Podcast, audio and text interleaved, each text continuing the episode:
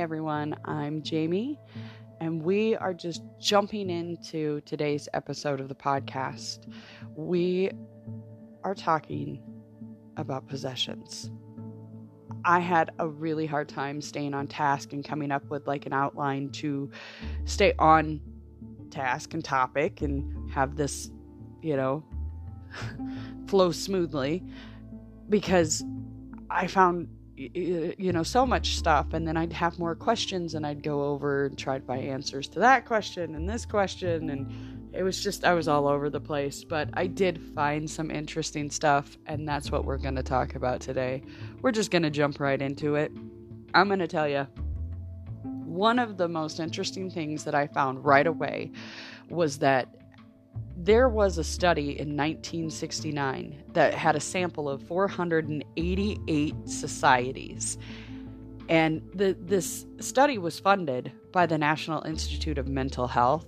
They were trying to see how many of these 488 societies believed in spirit possessions. It resulted in 74% of those of that sample in all parts of the world that believe in spirit possessions. So that for me was uh, a, a huge number, and I thought, wow, that's kind of interesting.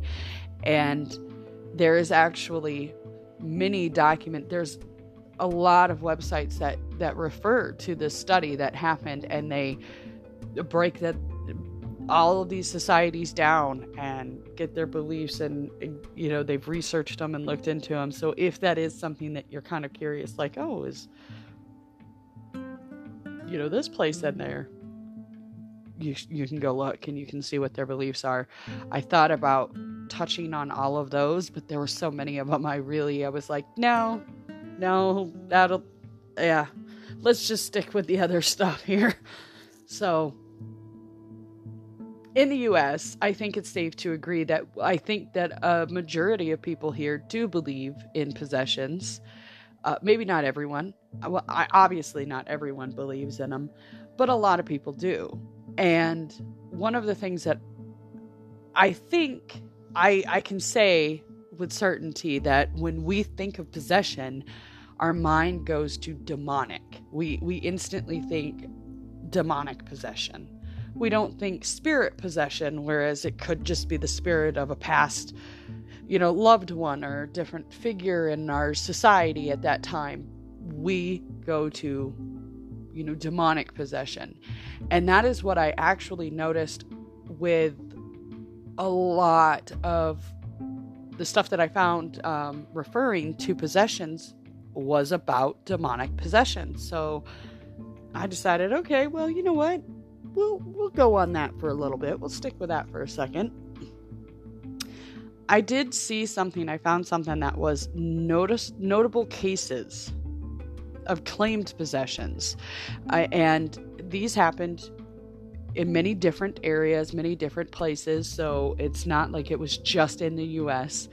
And the first one that they have listed is in 1978, or I'm sorry, not 1978, 1578. And the last one on that list mm. happened in 2005. That one, I'm telling you, I had to look into it because I thought, oh, okay, well, what, what is that? It was interesting. It was. It was very interesting. So it happened in Romania.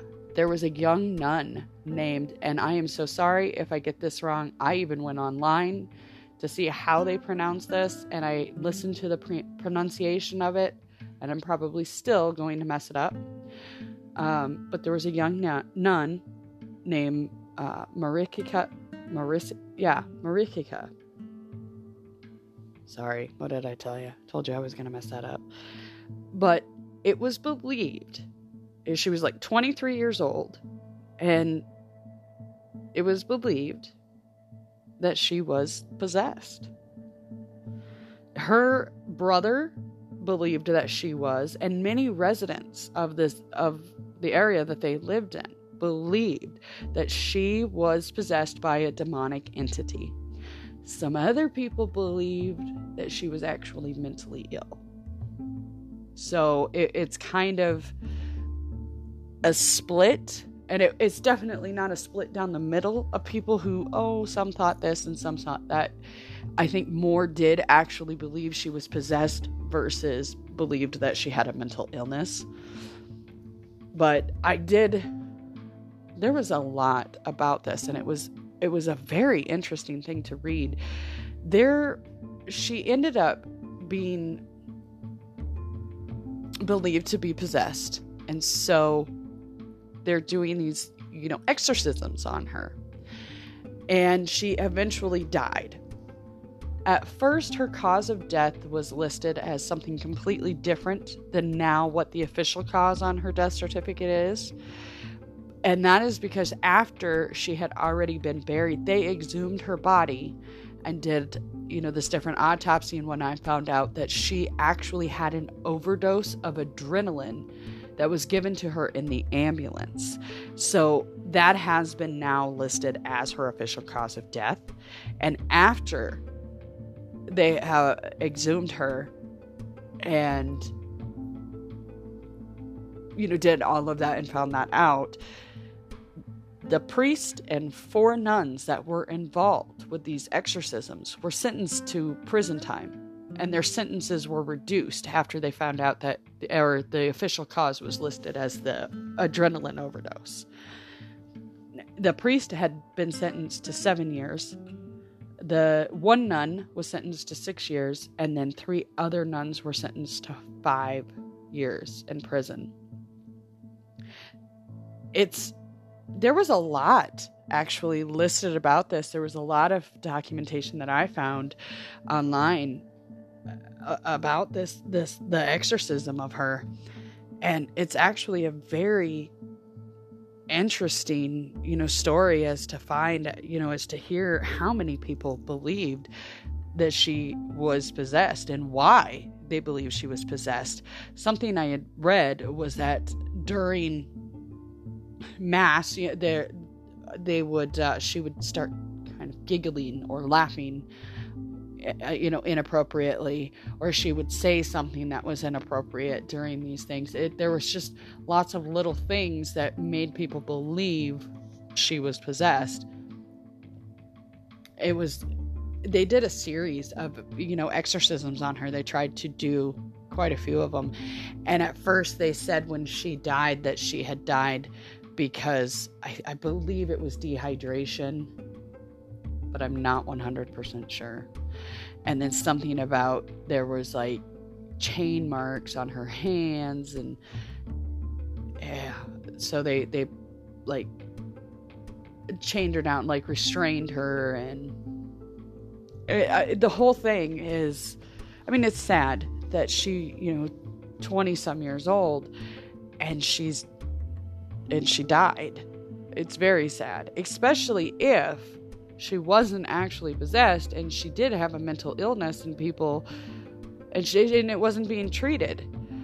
It, that to me is is a very very sad way to have have died and and it's just it is it's it's very there it, it brought up a lot of questions for me about if she was mentally ill you know some people believe that she had some kind of a, a mental illness, a mental health issue, and that that's fine.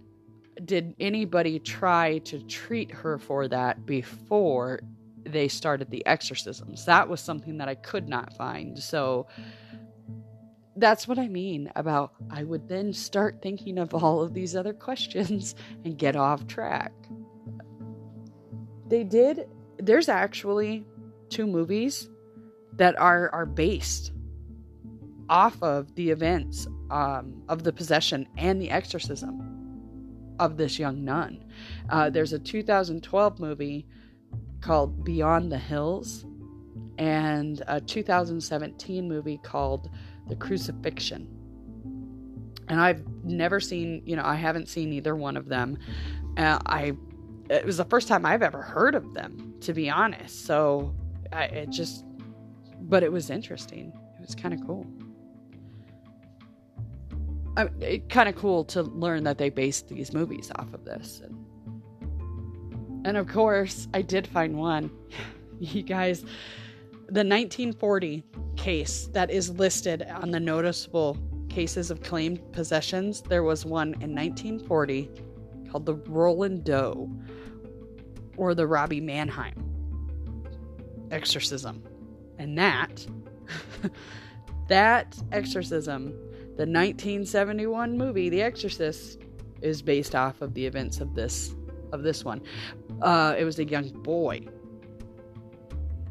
um, and a lot of people actually do not believe that he was uh, possessed. They think that he was he had a mental health issue, um, or that there was something else going on so what I found out from that one is in the late 40s, you know, th- there was a series of exorcisms performed on him, on on this anonymous boy, and anonymous in the sense of like I I don't know if anyone actually knows his name or not. Uh, if it's just been kept anonymous in records, I have I have no idea. But he was 14 years old and he was allegedly he had been possessed by a demon. Um, and the way he was possessed was that he was playing a Ouija board with like either an aunt or a grandma, and that that opened up a doorway, and he became possessed by this demon. And the events of his his exorcisms were recorded by uh, priest uh, Raymond Bishop, and he he had attended these and he recorded all of these. And there were people who said before these exorcisms took place, what made people believe he was he had a demonic entity take over his his body was that things would move on their own or fly off shelves and stuff and break uh, that he would have these weird scratches or marks on his body. He would uh, contort himself. Sometimes he would have like this very weird guttural low voice. His behavior changed in the moment and then he would go back to normal. So there were a lot of people after the fact, I believe. And that that was something I couldn't figure out was did they believe that he was possessed beforehand or did that come after the exorcisms that they they thought maybe he's mentally ill? Like was that before during or after that they thought that there was a mental health problem? And I couldn't find that anywhere either.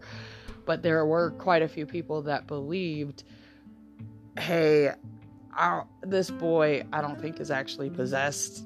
I think that he's got some you know, he's a teenager and he's changing his whole body is changing hormones and, you know, emotions, everything. Uh, maybe this is a, a health issue, a mental health issue versus a demonic possession. Now, okay, you guys, the house that this took place in is in St. Louis, Missouri. And of course, what kind of episode would it be if it didn't bring up Ghost Adventures? Am I right? The Ghost Adventures guys, they did go to that house. They went to the Exorcist house and they did an investigation. So eh, I didn't think that they found amazingly compelling evidence there, but they did have a couple of things that made you think, okay. But of course, that could have been a spirit who was already in the house that was giving them this information and not actually a demon. So, I don't know. I'm on the fence about that one, that episode. But either way, the reason I'm on the fence about exorcisms, too, by the way, is because of the simple fact that I have found some different information uh, about mental health and mental illness that ties in to possessions. And it makes me wonder could the, the case of Roland Doe, could people be right that he did have a mental health issue and not a demonic possession? And how are they they looked at and how is it actually like how do you determine somebody has a mental health issue versus demonic possession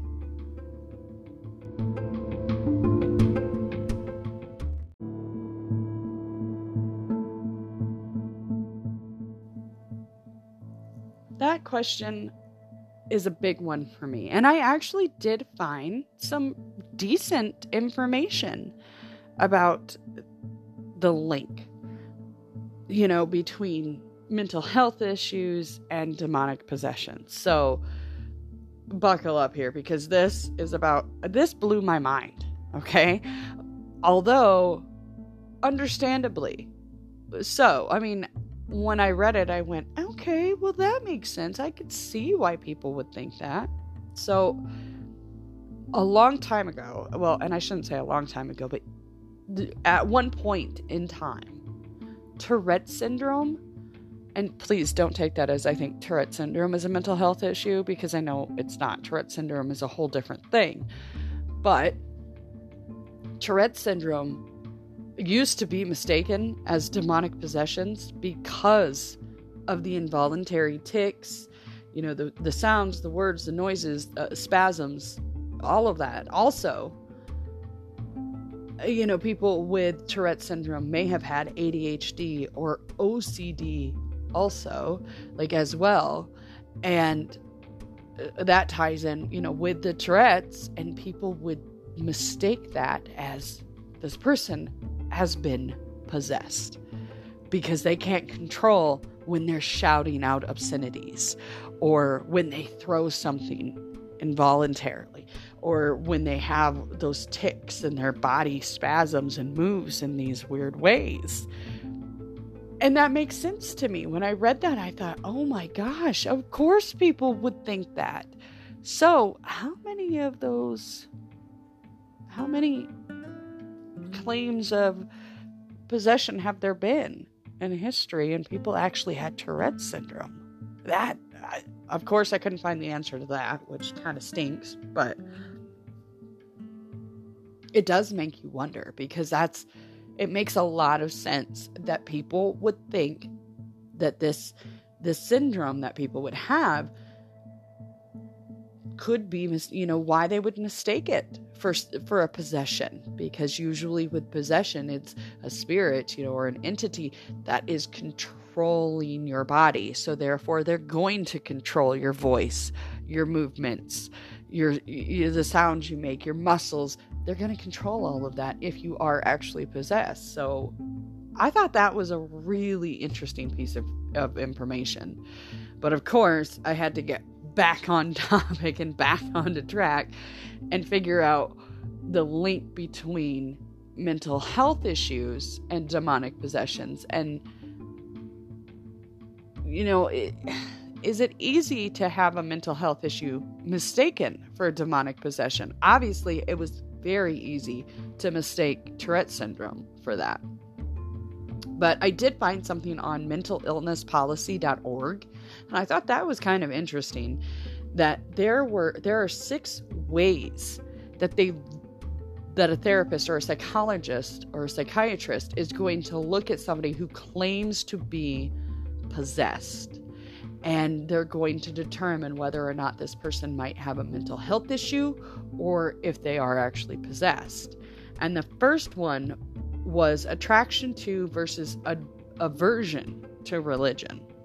And I thought, okay, well, that's kind of a no-brainer. I mean, that that's a pretty simple, under you know, I can understand how they would look at that. And what they look for is like demons want nothing to do with Christ, you know, with the religion, nothing. And conversely, people with, you know, um, uh, people are often, you know, religious. So if they have this attraction, you know, to religion, and maybe they've never been an overly religious person before, but then they start becoming even more religious and they become, you know, very devoted to the the religious beliefs that, you know, they have or they have had or they recently fa- have fallen into, the chances of them actually being possessed are slim to none because a demon is not going to have that uh, devote devotedly, you know, devoted religious tie to it. So, but yeah, good. Moving on. I I I could get stuck on these for a long time, so I'm just gonna keep moving. Number two was irrational speech versus rat- rational. Sorry, rational speech. Demons, like if you were actually possessed, if a person was actually possessed, a demon would actually have, or a possessed person would have rational speech. It might be something completely off the wall and something that may be disgusting or offending, you know, uh, offensive to someone or offending language, you know, that kind of thing. It's still rational versus somebody with a mental health issue could have that irrational speech pattern where they could be talking about something but it makes zero sense at all. There's literally no sense to be made of it. That is more of an irrational speech versus the rational. And so that's something that they look at. Another one number three was ordinary learning versus supernatural knowledge.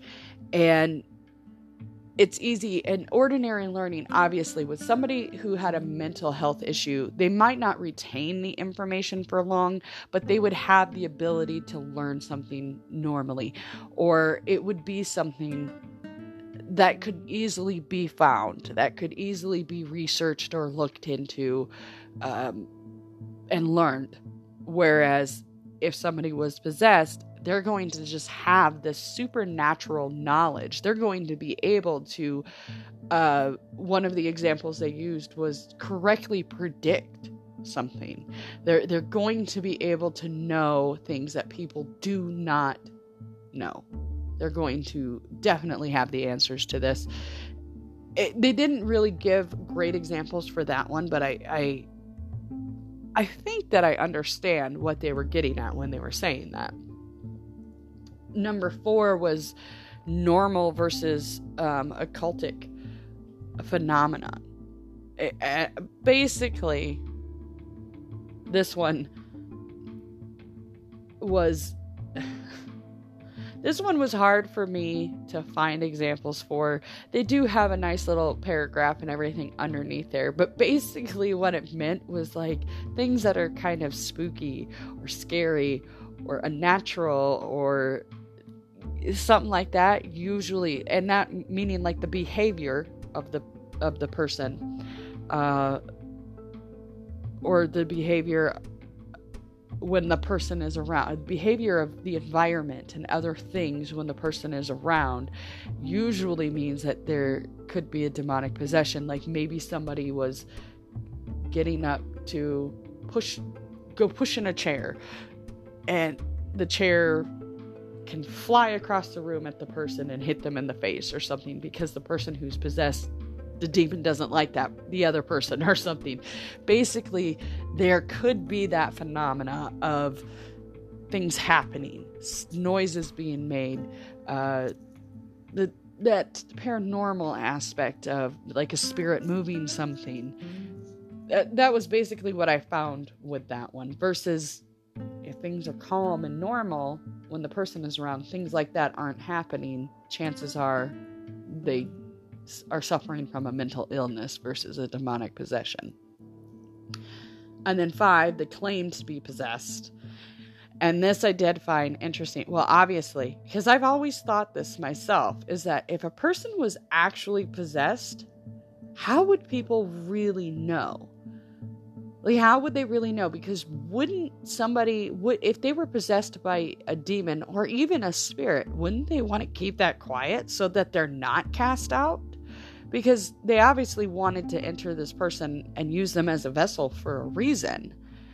And that was something that I did find interesting because the claim to be possessed doesn't necessarily mean that you have a mental health issue, but what they they tend to look for is that if a person claims to be possessed, the chances of them actually being possessed are not that great because demons want to keep it secret. They don't want people to know that they're there. They want to continue living in this person and using them for whatever it is that they're using them for. And then, of course, the effects of therapy was number six. So,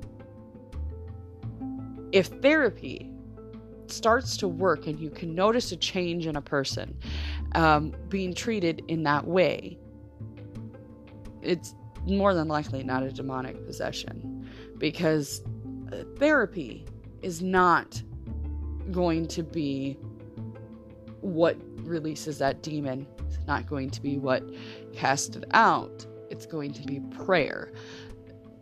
The uh, prayer, you know, is going to upset the demon. It's going to make it mad. It's going to to want it to it's going to want to get out of there and it's not it does not like it it does not want you to do that uh, but that's how you obtain relief from a demonic possession is through the prayer so that was something that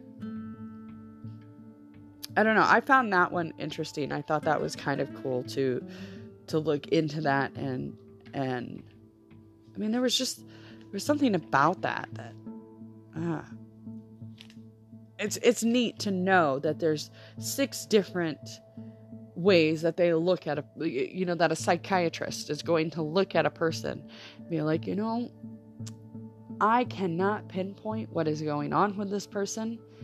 The you know if therapy isn't working this isn't working. They're they're not saying they're possessed or something like that. And being able to say this could be a possibility. So the fact that there are so many people that actually do believe that this this could be a possibility that there's something going on with them that they do not have control over.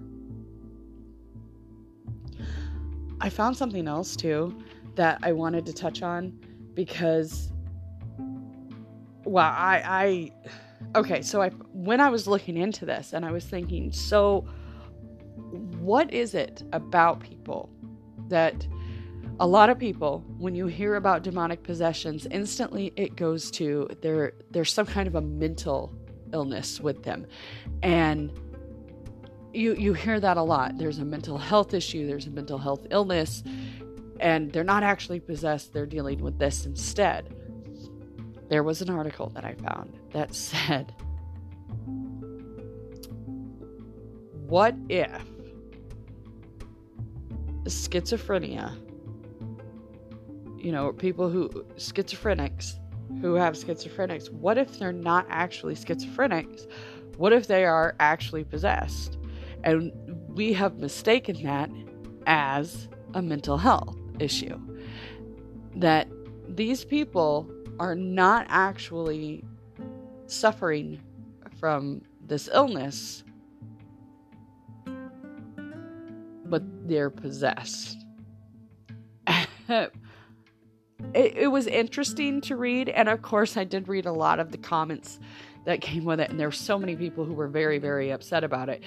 Um, how dare you say that? Because not every schizophrenic is, you know, possessed. And I understand why they were upset. It, if you read into the article, the title was somewhat misleading. But basically, what I got from the article, because there was a couple of questions posed in it, was Is it possible that instead of a person, you know, or is it possible that people with mental health issues like schizophrenia are more susceptible to being possessed versus somebody who does not have a mental health issue? And are some of the cases of schizophrenia that have been diagnosed as that mis- you know, mistakes. Is it actually a demonic possession?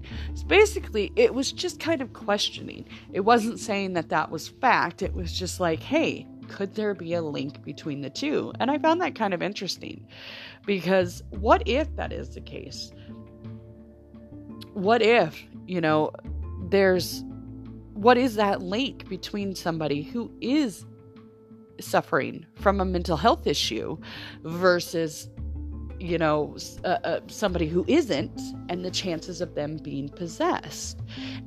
Which leads me to something that I did find that I thought was kind of interesting because it somewhat touched on that a little bit.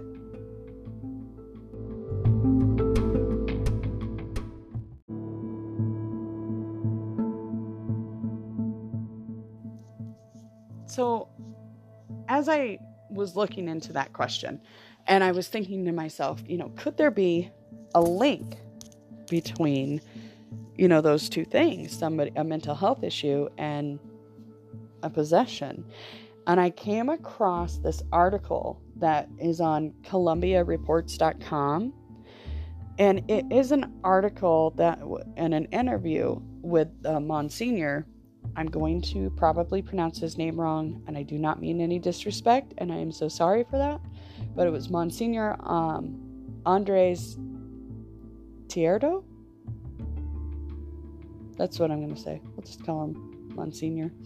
But uh, he had a lot to say about demonic possessions and the people who become possessed and um, a, a, lot of the different things. And one of the things that he said, this is a direct quote from that article, was those suffering depression have low self esteem or are selfish could be, or I'm sorry, could more easily fall victim to evil spirits. If you are not strong inside, it is possible an entity enters your body. I just thought, okay, so that makes sense. And then it also says in there that he says demonic possessions may be caused by depression. You know, so because you're not strong inside, is basically that is literally his exact words. You're not strong inside, you're dealing with this issue you could be an easier victim, you know, to one of these demons. And you could become possessed. Another quote of his from that same article was There are spirits who take ownership of a place, and when somebody enters a place, they try to change homes to be inside the body of a human being. Okay. and then he went on to say, demon, or I'm sorry, demonic possessions are more common than one would think. As in, the majority of cases, the spirits do not manifest themselves because they want to be inside the body and again feel, eat, and sleep rather than risk an exorcism over suspicious behavior. So, again, that kind of ties back into that um, one of the ways that used to determine whether or not, you know, when somebody claims to be possessed, he basically spells it out right there. You know, this entity doesn't want to risk being cast out of that body. They're going to do their best not to raise awareness to their their presence in this person's body. They're they they don't want to partake in these really horrible acts and these heinous things that you see a lot of the times or or the thing the scary you know things that happen in these movies and whatnot so now it was i found it interesting too i do want to read this. This was a quote from the article. Um, the religious authority who has appeared on national television multiple times surprisingly praised exorcism movies for what he perceived as their accuracy. So okay but again, I think that he is talking about the exorcisms themselves, not about the suspicious, not about the behavior that leads up to somebody saying, okay, yep, they're possessed, and now let's do an exorcism. Because sometimes I believe that some of that behavior for the movies is really amplified and really hyped up. But the exorcism aspect of it, so this this Monsignor is saying, no, I think that these movies do an accurate depiction of that. They give you an accurate you know understanding of how an exorcism works. So that that's that's great to hear that that's what he believes but it, it was actually it was an easy article to read and it was a nice article to read to learn uh, some of his beliefs in this and some of his thoughts on a couple of these different things. And it just it really ties you back to the mental health issue of all of this that are people who suffer from a mental illness more likely to be possessed? And another thing that it did make me question, because this is, I, his line, his exact words when he said, in a mm. majority of cases, the spirits do not manifest themselves because they want to be inside the body and again feel, eat, and sleep. Okay. If we are talking about demonic possession, has a demon ever lived to eat, feel, sleep? Have were they ever an actual spirit who did that? That's my question. Because uh, maybe I'm wrong, maybe I interpreted things wrong. I will admit I'm not an overly religious person. I have went to church, I went to Sunday school. I'm familiar with a lot of the stories in the Bible. I, am not against religion, and anyone who wants to practice their religion, I if if you have your faith in that, great. I'm I'm happy that you have that. I question a lot of things. I'm just one of those people. but my understanding is that demons were never people. Demons were never humans. So why would they want to manif- manif- like why would they want to take over this body, possess this and control it and to eat and to sleep and to feel and to to do these things that they didn't actually do in the first place. And then of course, another question came into my mind was demons or the devil usually are associated obviously, I shouldn't say usually, they are associated with hell. There's heaven and there's hell in that scenario.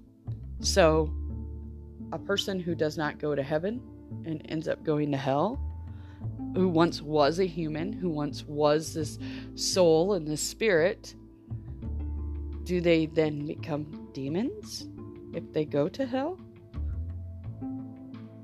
I go on these crazy thoughts. I'm telling you, it's. I, it just I weird questions come up when I I read these things and I think about these things. But I guess I've never learned that. I I I'm not familiar with that. So if anyone does have the answer to that, I mean, I would be really interested in it.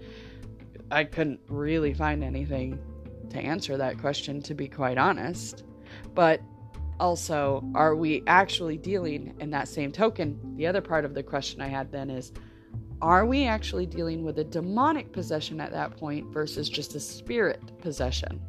And why would a spirit i mean obviously why would anyone if you take possession of someone's body why would you risk like it says man you, you know this suspicious behavior you know why why would you risk it you're going to be exorcised right on out of there you know and And would an exorcism work on just a spirit? Or does it actually have to be a demon? And like, would you have to have an exorcism on a normal, like somebody who used to be alive, who is a spirit and decides to possess a living being? Do they do you have to do an exorcism to get rid of them or can that person just be like you need to get out of my body like cuz that's the other thing that I, I do question is a person who is truly possessed, do they know they're possessed? Do they feel it? Do they understand this? And do they have the control to kick that spirit out of their body? Uh, with demonic possession, I think that it's very clear that we've learned that even if that person were to know that they don't have the power to get them out of there. Hence the reason exorcisms are performed because they have to be cast out. Somebody has to get rid of them because they won't leave otherwise. So let's say in the case of it's just a regular spirit not a demonic entity but a spirit has possessed somebody would you still have to do like an exorcism type form thing, would a person even know? I would assume that the spirit would exhibit signs of themselves that they would do things or say things that maybe aren't this person that they've possessed, but yet their old self. And that would raise questions for people as to think, what's going on with them? That's not them. They're not behaving like they normally do, talking like they normally do.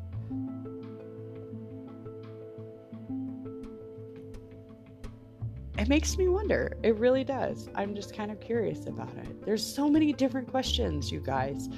When I looked into this, I I became more curious because then again, I had so many more questions raised up. And maybe a lot of it is because I tend to overanalyze comments or words and things and I I take them to a whole different avenue than really where they were intended to go. I don't know. But I do know that there's there's there's a lot of information on possessions out there. And of course, again, you know, we I think a, a, majority of us, when we hear the word possession, we instantly go to demonic. We really do think that. But a lot of the things that I looked into and that I did read and that I did see is that they will talk about just spirit possession. And that doesn't necessarily mean that it's a demonic possession. So it's interesting that there there are people who believe, oh, yeah, in spirit possessions that yeah, absolutely you can be possessed by a spirit of another human being and it's not necessarily demonic, but it's just you, are still going to have to like determine whether the person is or not. So how do they determine whether it's a you know obviously we know how they determine if it's a demonic possession versus a spirit possession possession, but it's still it's interesting and there's and I think what is interesting about this topic too is that if you do actually have genuine questions about, you know, what would make a person do this or what would make a, you know, possession happen? Why would a demon do this? If you have questions about it, there's so many people you can call a church. You can and maybe I'm wrong in saying this here, and I'm sorry, but I think if you were to call a Catholic church and ask to speak with a priest, you're going to have better luck because they're usually the ones involved with exorcisms and that kind of, you know, and the prayers and that with blessing the house or, blessing the person and getting that demon out of there, you know, they're usually the the exorcism religion. And that sounds terrible the way I just said that. I don't mean it as an insult, but it, it kind of sounded like an insult, but it wasn't meant to be. But I do think that it's interesting because even if you call a church and you, you were to talk to that priest and ask them questions about it, even if they don't necessarily have that answers, be, the answers to those those questions, because it's not something really that they're versed in or that they've studied a lot of, you know, if you explain to them, I'm just really curious about this and I want to learn more, is there somebody that you know I could speak with? There's a chance they're going to be able to get you in touch with somebody who who can answer those questions for you. So I just thought it was really interesting. Yeah, I mean, there's a lot of stuff online, though, you guys, if you don't want to call someone either. There is a lot of stuff online, you know, that maybe if you have a question that comes to your comes to mind after listening to this or that you can look it up and find some information on it. There's, like I said, I had so many articles. I'm pretty sure that the first night that I started looking into this, that I read 16, 17 different articles and um, studies and uh, different websites about this stuff. And a lot of the information is similar. So I, I was able to weed out, you know, some of the the the more interesting like you know gyms and those articles or stuff or you know you'd read the same thing over and over but it, w- it was nice to do that because then you knew that it wasn't something that one person claims this one person claims a different thing and then four other people claim completely four four different completely different things other things. Oh my god. I can't i could not get that sentence out. It's nice to know that there's such a understanding and and basically a, a very well established consensus of this is what it entails and this is what it means. And then it's nice to find those different articles and the different things like i did with the the monsignor article that offer you um, a little bit more of a perspective you know or a different angle to look at it from. And it does tie into that mental health aspect. And it, and it makes me wonder too is is that com- like accurate it makes so much sense that somebody who might have something going on inside of their mind is a little bit of and I hate to use the word weak because I don't think somebody with a mental health issue is weak, but it does take its toll on your body and on your mind. And if something bad really did want to take over a person, that would be an easy target because I could get in that person because they're not strong willed enough because they're going through something else. And again, that isn't meant as an insult. That's actually meant as, I believe, like as a it's not an insult. I believe that somebody who does have a mental health issue is more uh, able to be possessed, and it's sad because they're they're going through so much already in their mind, and they're trying to work through all of that, and then they have the chance of something else happening to them on top of it, and that's pretty scary when you think about it and I'm just babbling on. Of course, go figure, am I right? but I hope that you guys enjoyed today's episode. Um, if you have any questions, or maybe you have an answer to something, one of the questions that I had, or an opinion on it, go to anchor.fm slash bump in the night with Jayme, J A Y M E, and leave me a voice message. I would love to hear it. They're great. I, I love that that's an option. You know, head over there, do that. But I it's if you if you're ever interested in a different topic too, or you have a story you want to share or something like that, leave me one of those messages, you guys. I'd love to hear it. But I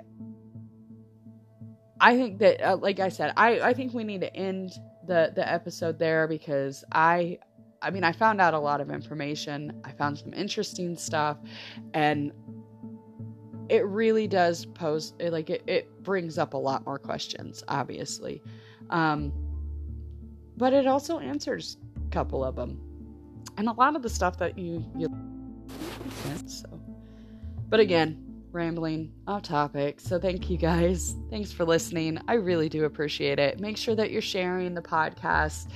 Get it out there. If you know somebody who would be interested in hearing it, um, let's keep this growing. Let's keep, you know, these episodes coming. I think Wednesday will be the day that new episodes are released. I'm going to try to go to one a week now and I'm going to try to stick with that. There may be times where I might do more than one. I don't know. But for sure, Wednesdays will be the day that new podcasts are released. Next week, there may not be a new episode released. With Thanksgiving happening, uh, it's going to be a busy week. It's going to be kind of a crazy week for me, and it's going to be a crazy weekend here for me. This so next week there may not be an episode, but I can promise you guys we will get something put together and i'm already working on the next one because we're going to kind of touch back onto the psychic and medium episode that we already did. I have spoke with a wonderful woman who i absolutely love who is a psychic medium and she is willing to do an interview with me to answer some questions that i had just to kind of touch on that a little bit. So it might be a little bonus episode for you guys. And we're going to touch base and see what our schedules allow so we can call each other and get that talked about. So, something to look forward to, you guys. But again, thank you all so much for listening. I really appreciate it. Head over to that anchor.fm slash bump in the night with Jayme. Leave me that message. And until next time, have a good day. Oh, and happy haunting, right?